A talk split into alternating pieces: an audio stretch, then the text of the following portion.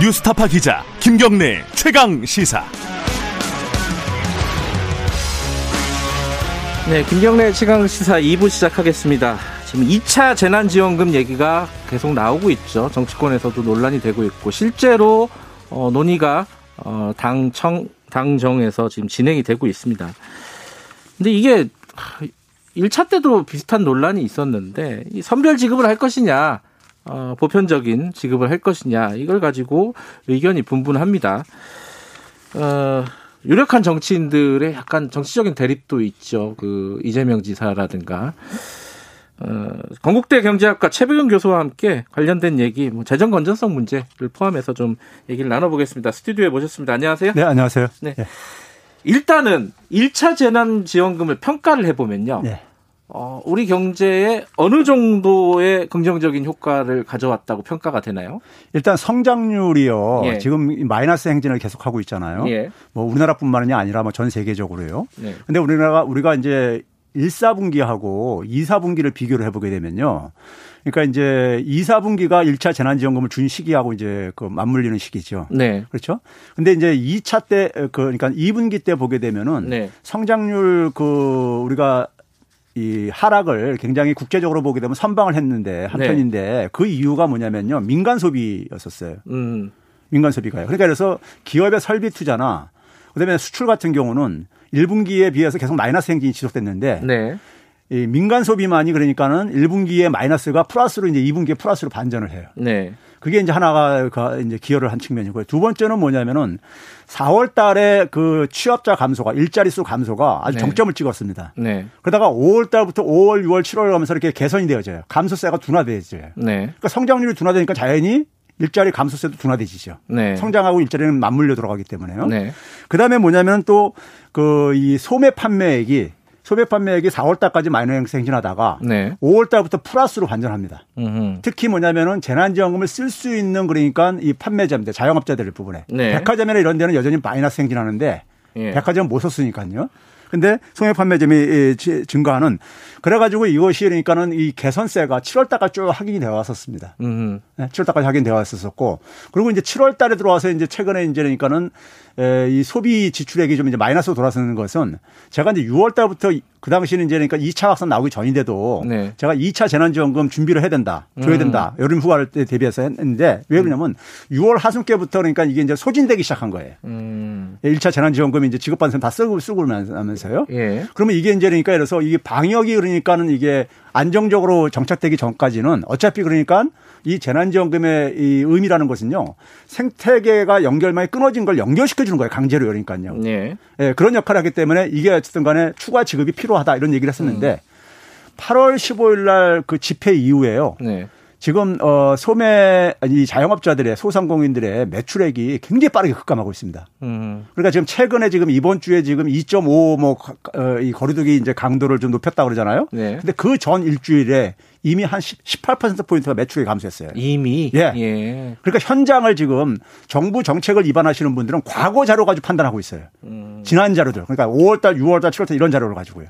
근데 현장은 지금 이제 그러니까 굉장히 빠르게 지금 싣고 있다. 음. 그런 점에서 저는 제가 그래서 빨리 신속하게 지급을 해야 되고 1차 재난지원금에 우리가 경험을 갖고 있기 때문에 네. 할수 있다. 네. 이렇게 얘기한 겁니다. 그 시기도 있고 이제 방법도 있는데 네. 논란이 네. 시기는 그러면 최 교수님은 어, 추석 전에 지금 추석 전 얘기가 나오고 있잖아요. 네. 추석 전이라고 하면 요번 달이에요. 그죠? 네. 요번 달 안에 지급하는 게 어, 지금 적절하다라고 보시는 거죠? 아니, 저는 뭐냐면 지난 8월 달부터 지급해야 된다 그랬었어요. 8월 달부터. 왜 그러냐면 예, 예. 할수 있는 게 1차 때 예. 이미 경험을 갖고 있잖아요. 모두한테 예. 지급하면요. 왜 지금 추석 전이로 하고 있는 거냐면요. 자, 우리가 소득 파악을 해야 됩니다. 네. 선별 지급하려면요. 예. 그렇죠? 근데 우리가 소득 파악이라는 것이 5월 달, 5월 말에 종합소득세 신고가 끝나요. 예. 근데 이게 이제 예년엔 그랬는데 올해는 그러니까 특수한 상황이라 해서 8월 말까지 연장해 줬어요. 예. 그러니까 엊그저께 이제 그러니까 이제 납부가 끝난 겁니다. 예. 이게 이제 집계가 돼야 되는데 문제는 이거 집계하더라도 작년도 소득입니다. 음, 그렇죠. 작년도 예. 소득이에요. 예. 근데 이걸 가지고 이제 그러니까 결국은 이제 씨름하려고 음. 지금 이것도 이제 추석 때까지 미뤄놓은 거예요. 근데 지금 네. 어 홍남기 부총리 같은 경우에는 어제 뭐 KBS 네. 어 뉴스에 나와 가지고 네. 선별 지급이 바람직하다는 취지로 네. 인터뷰를 했고 그 당에서도 어 신임 대표 이낙연 대표도 어, 지금 선별 지급 쪽으로 지금 어, 가닥을 잡는 듯한 모습을 보이고 네. 있습니다. 그러면 당하고 정의 다 그런 같은 얘기를 하고 있는 거잖아요. 그러면 네. 선별 지급으로 가는 확률이 높아요. 네. 이건 어떻게 생각하십니까? 이게 지금 있잖아요. 이분들이요. 네. 지금 이제 그러니까 그 이 큰 큰 그러니까 좀 이게 오해를 하고 있는 게 있어요. 재난지원금에 대해서요. 그러니까 지금 뭐냐면은 우리가 흔히 말해서 선별 지급이라는 것은 저소득자에 대한 지원을 좀 더 강화하자는 논리잖아요. 그러니까 제일 힘든 사람들한테 주자 이거잖아요 그렇죠. 한마디로. 예. 그러니까 예. 이게 이제 도덕적으로는 굉장히 우위, 설득력이 있는 겁니다. 네. 그렇죠? 그런데 문제는 뭐냐면요. 우리가 2분기 가계 동향을 우리가 22일 날 발표했는데 통계청에서 발표했는데 예. 거기 보게 되면 전체 가구가 재난지원금이 없었으면 다 소득이 마이너스였어요. 예. 예를 들어서 자영업자 경우 상위 20%는 43만 원이 줄어들어요. 네. 하위 20%는 3만 원뿐이 안 줄어듭니다. 네. 그러니까 사, 에, 상위 자영업자라 해가지고 타격을 안 받은 게 아니에요. 네. 그렇죠? 그러니까 그런 점에서 이제 그러니까는 이 예를 들어서 이런 겁니다. 대표적인 이제 그러니까 우리가 저소득층이 누굽니까요? 기초생활수급자죠. 예. 기초생활수급자가 4인 가족 기준으로 한 143만 5천 원 정도 받습니다. 최대 받을 수 있는. 예, 예. 근데 이분들 작년이나 올해나 똑같은 걸 받고 있어요. 음. 올해 오히려 뭐냐면 물가 상승률만큼 더 인상된 걸 받고 있죠. 음. 그렇죠? 그럼 이분들은 소득 감소가 없는 거예요. 음. 근데 이분들은 선별 지급하게 되면 지급받습니다.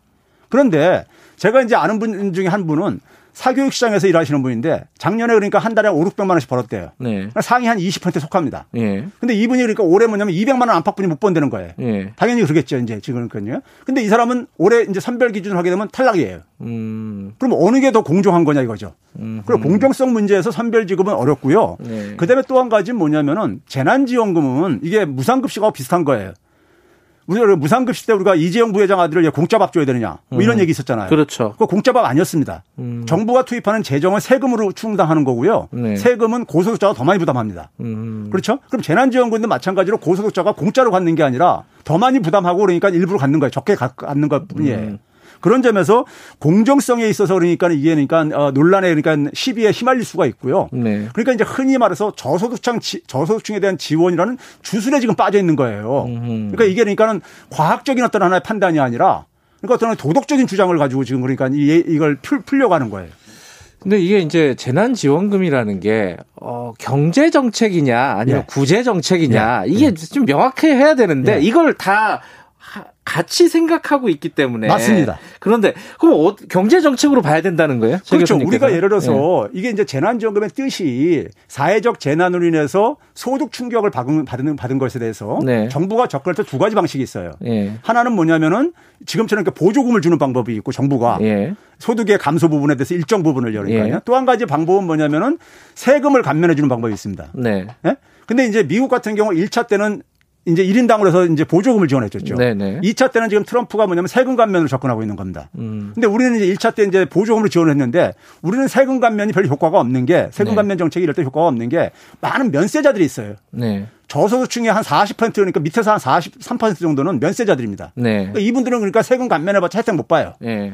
그러니까 이제 이런 문제가 생기다 보니까 직접 지원하는 게 맞아요. 우리나라는 형편에 네. 있어요. 보 조금으로. 예. 예. 그러니까 이건 뭐냐면은 이거는 이거는 그러니까 평상시에 우리가 운영하는 복지하고 전혀 다른 게요. 음. 아까 얘기했던 기초생활수급이라는 것은 만약에 그게 부족하면은 그걸 더 그러니까 인상을 해가지고 해결해야 되는 문제인 거예요. 음. 그러니까 코로나 재난이 끝나도 그거는 계속 지급해야 되는 거잖아요. 네. 근데 이거는 이 재난지원금은 코로나 재난이 끝나면 지급이 중단되는 겁니다. 그러니까 이건 일시적인 경제 처방인 거예요. 지금요. 네. 예. 그런 점에서 그러니까는 이게 경제가 그러니까 지금 붕괴되는 걸 막기 위해서 네. 사람들을 그러니까는 인위적으로 소비할 수 있게 해가지고 경제 붕괴를 최소화로 막자는 이런 취지인 겁니다. 그 의미를 그러니까 우리가 막 섞어서 생각하니까는 음. 기존의 복지제도하고 그러니까 지금 홍남기 부총리 얘기가 이제 어, 보통 선별 지원이라고 우리들이 얘기를 하는 건데 이제 홍남기 부총리는 어, 선별 지원이 아니라 맞춤형 지원이라고 하고 싶다. 근데 그 의미가 뭐냐면은 요번에 가장 타격이 큰 쪽, 그러니까 저소득층, 취약계층, 그리고 뭐 자영업, 중소 아, 자영업자들 이쪽에 혜택이 많이 가게끔 지원하는 게 바람직하지 않느냐 이거거든요. 네, 그뭐 어, 그것도 이제 일, 일면 맞는 거 아니에요? 그게 그러니까 아까 이 예. 도덕적인 주장이라는 것처럼 말은 네. 멋있어요. 맞춤형이라는 게. 예, 예, 예. 그러니까 그건 타격 받은 사람한테 골라서 하겠다는 건데 예, 그렇죠? 예. 근데 타격 받은 사람을 골라내는 게 기술적으로 불가능해요. 음. 불가능의 문제인 아까 얘기했듯이 정부 지금 정책 쓰게 되면은 네. 결국 선별 지원할 때 결국 뭐냐면 소득과 재산을 고려해서 하위 50%를 이렇게 걸러내려고 할 거라고요. 네네. 자영업자나 실직자들 거기다 좀 추가를 할 거고요. 네네. 그렇죠? 네. 그러면은 아까 얘기했듯이 기초생활수급자는 그대로 포함된다니까요. 음흠. 포함되죠요. 네. 그다음에 뭐냐면은 작년도에 그러니까 지금 소득이지 지금 소득이나 재산의 변동이 지난 그러니까 한 상반기에 많은 네. 변동이 생긴 사람들은 거기서 굉장히 그러니까 죄가 될 수가 있어요. 음, 오히려 역차별을 받을 수 그렇죠. 있다. 그렇죠. 예. 그 이, 게 실질적으로요. 네. 우리가 이런 일이 있었습니다. 네. 경남도 같은 경우는 그러니까 기초생활수급자로 재난지원금을 지급했었어요. 네. 지자체 차원에서요. 예. 경기도는 그러니까 전 가구한테 지원해 줬죠. 예. 그렇죠? 예. 경남도에서 어떤 일이 있었냐면은 기초생계승급자만이 혜택을 보다 보니까는 근데 옆 옆에서는 저한테 이제 이런 하소연 메일이 많이 와요. 일반 아, 국민들한테요. 예. 근데 한 분은 50대 후반인데 여성인데 미용 미용실이에요. 예. 근데 자기는 그러니까 미용실 이제 이게 타격을 받은 거예요. 네. 타격을 받은 손님이 없어서 죽겠는데 임대료 내기도 힘들어 죽겠는데 자기는 그러니까 지원 대상에서 제외된 거예요. 기초생활수급자가 아니니까요. 음흠. 그럼 그러니까 옆에 옆에서 그러니까 평상시에 일도 안 하고 그냥 기초생활수급자를 받으시는 분은 재난지원까지 받게 된 거예요. 음흠. 그러니까 이게 너무 너무 저기 불공평하다는 거예요. 이런 네. 하소연이라든가. 네. 그리고 이분들은 이분 같은 경우는 개인 가정사로 인해 가지고 뭐 집이 은행에 차압이 됐는데 소상공인 대출도 안 돼요. 그러니까요. 음. 차압당한 이 기록이 있다 보니까요. 예, 예. 그러니까 이런 변화들이 변화들을 그러니까 이걸 어떻게 맞춤형으로 지금 하겠다는 거예요. 그러니까요. 네. 근데 이제 결과적인 아까 효과를 말씀하셨는데 그 네. 효과에 약간 뭐 부정적인 측면을 보면은 네. 어 지난 재, 난지원금으로 2분기에 네. 어 그 사회 수혜금이라는 게 네. 고소득층이 더 많이 받았다는 거예요. 쉽게 네. 말하면은. 네. 그게 이제 5분이 그러니까 잘 사는 쪽이 6조 원을 받았고 1분이 네. 못 사는 쪽이 4조 원을 받았다는 거죠. 네. 그러니까 이게 결과적으로 전 국민한테 지급을 하면은 오히려 고소득층이 어, 더 많은 혜택을 받게끔 돼 있다. 그러니까 선별 지급을 해야 된다. 이런 논리가 생기는 거거든요. 예. 그거 어떻게 봐요? 이게요. 예. 이그 기자가 예. 이 기자가 이제 그 뉴스원 통신사 민간 통신사 기자가 토요일 날 예. 아침 7시에 이제 이 기사를 참 올렸더라고요. 예. 예. 올렸는데 이 기사 이제 그 처음에 이렇게 보게 되면 이제 그런 식으로 시작돼요. 이게 그러니까 어, 재난지원금을 지급했는데 네. 고소득층한테 혜택이 집중됐다. 뭐 이런 예. 식으로 이제 시작해요. 예. 근데 그게 처음부터 상식적으로 말이 안 되는 게요. 재난지원금 우리가 다 알잖아요. 가구원 수별로 줬어요. 예, 예, 예. 1인당 4, 1인 가구 40만 원, 예, 예. 2인 가구 60만 원, 3인 가구 80만 원, 4인 예. 이상 가구 100만 원 이렇게 줬어요. 예, 예, 예. 여기 어디 소득 기준이 있었어요. 음. 그렇죠? 네. 그렇다면 기자가 이거를 취재를 하면서 이게 이제 마이크로 데이터를 통계청 마이크로 데이터를 들여다본 건데 그럼 거기 이제 소득 계층별로 상위 20% 하위 20%별로 다 이제니까 소득의 종류가 나눠져요. 네, 네 그럼 이 사회 수혜금이라는 게 뭐냐면요. 정부로부터 지급받은 현금성 지급액들이에요. 네, 재난지원금을 포함한 그렇죠. 그렇죠. 거기에는 네. 국민연금도 있고 네. 실업수당도 있고 아이들 양육 보육수당도 있고 이런 것들이에요. 예, 예, 예.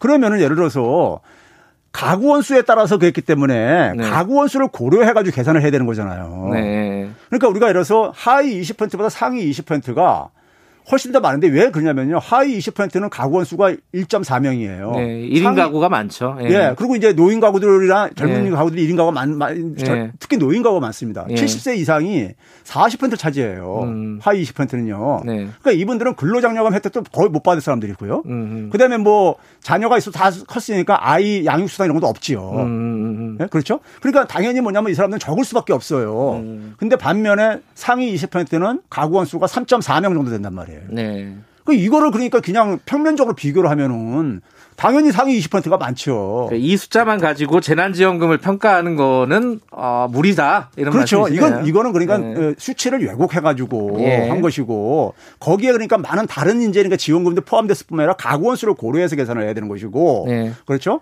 근데 이제 문제는 뭐냐면 이렇게 예곡된 언론 보도를 예. 이제 이거를 이제 정, 일부 정치인들은 통계청이 이렇게 발표했다 이렇게 도 통계청은 있잖아요. 이걸 해석을 안 합니다 원래가요. 음흠. 그냥 수치만 발표하죠. 알겠습니다. 그 이제 중요한 쟁점 중에 하나가 또 재정이에요, 재정. 예, 예. 홍남기 부총리 같은 이제 그 기재부에 있는 사람들이 예. 계속 이렇게 선별직을 주장하는 또 예. 하나의 이유가 예. 돈이 모질란다. 좀 있으면 우리 국가 부채가 예. 이제 뭐 40% 넘는 거는 뭐 올해는 당연히 넘는 거고 좀 있으면 50% 넘을 것이고 위험하다 이 속도가 뭐 외국보다 OECD 국가들보다 좀 나은 건 사실이지만 속도로 보면 좀 위험한 상황이다.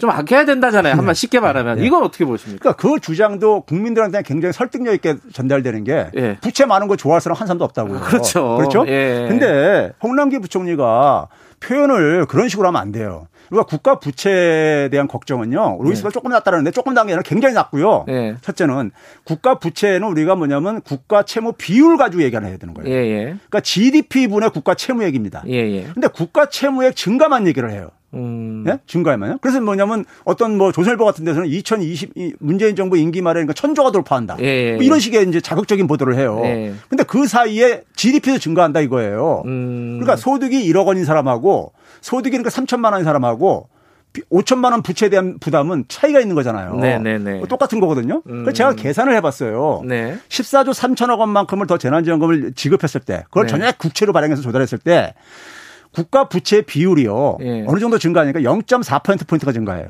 음. 0.4% 포인트요. 네. 근데 만약에 이걸 안 주게 되면요. 예. 얼마가 증가하느냐? 0.8에서 1.3% 포인트가 더 증가해요. 음. 왜 그러냐? GDP가 감소하니까요. 아. 예?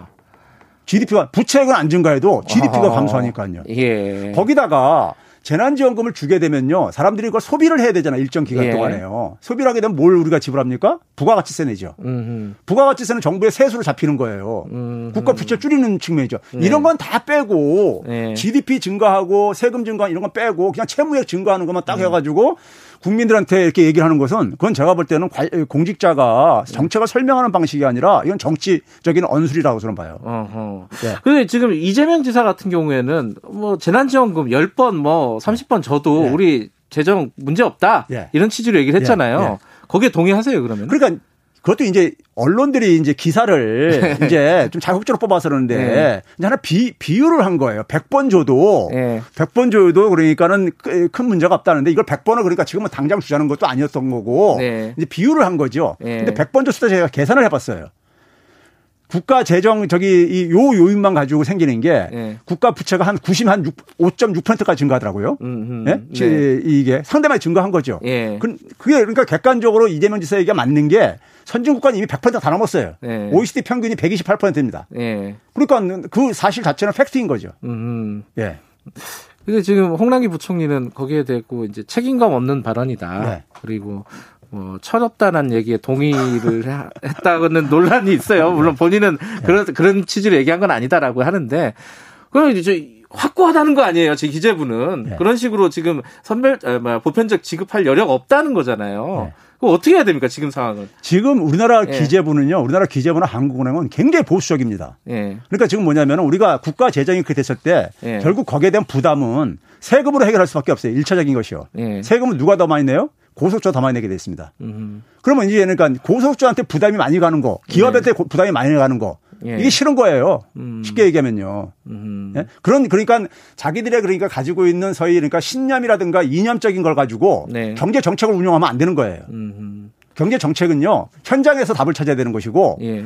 이 경제를 그러니까 회생시킨다 얼마나 도움이 되느냐. 네. 그러니까 우리가 미국이나 일본이 수천조 미국은 그러니까 우리 돈으로 생각하면 일경이 넘는 돈을 투입해도 네. 경제가 그러니까 회복이 잘 안 되는 이유가요. 그 아주 기업이라든가 은행만 구제했어요. 음. 가게는 다 파산시키고요. 음. 그 결과입니다. 가게가 파산하면요 경제가 복구가 안 되져요. 쉽게요. 네. 굉장히 오래 걸립니다. 네. 그러니까 우리는 지금 우리도 지금 여전히 보면은 기업이나 재벌 기업이나 은행들을 구제할 때는 아무도 수집 안 잡아요. 네. 그런 그런데 거기서 투입하는 돈은요. 근데 가게한테 지원하는 것은 굉장히 지금 그러니까 우리가 그 작은 돈을 투입하는데도 불구하고 음. 그 아주 국가 재정이 거덜날 것처럼 막 이렇게 과장 보도하는 이유는 바로 거기에 그러니까 뭐냐면 이게 재정의 사용이라는 것은 이 계급 중립적인 게 아니라 이게 이게 누구를 위해서 더 그러니까는 어 이게 더 도움이 가느냐 이 차원의 음. 문제가 있어서 그런 거예요. 음. 아니 근데 어찌 됐든 간에 지금 관리 재정 수지 같은 경우에 네. 적자 규모가 네. 110조 넘었다 그러잖아요.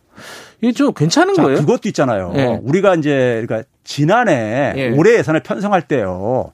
편성할 때 우리가 이제 그 당시에 이제 9.9% 넘게 이제 그러니까 우리가 재정 확장을 이렇게 편성을 네. 했어요. 그 당시에 이미 그러니까는 관리 재정 적자가 한 60조 정도 이렇게 이미 확정가 됐던 거고 예.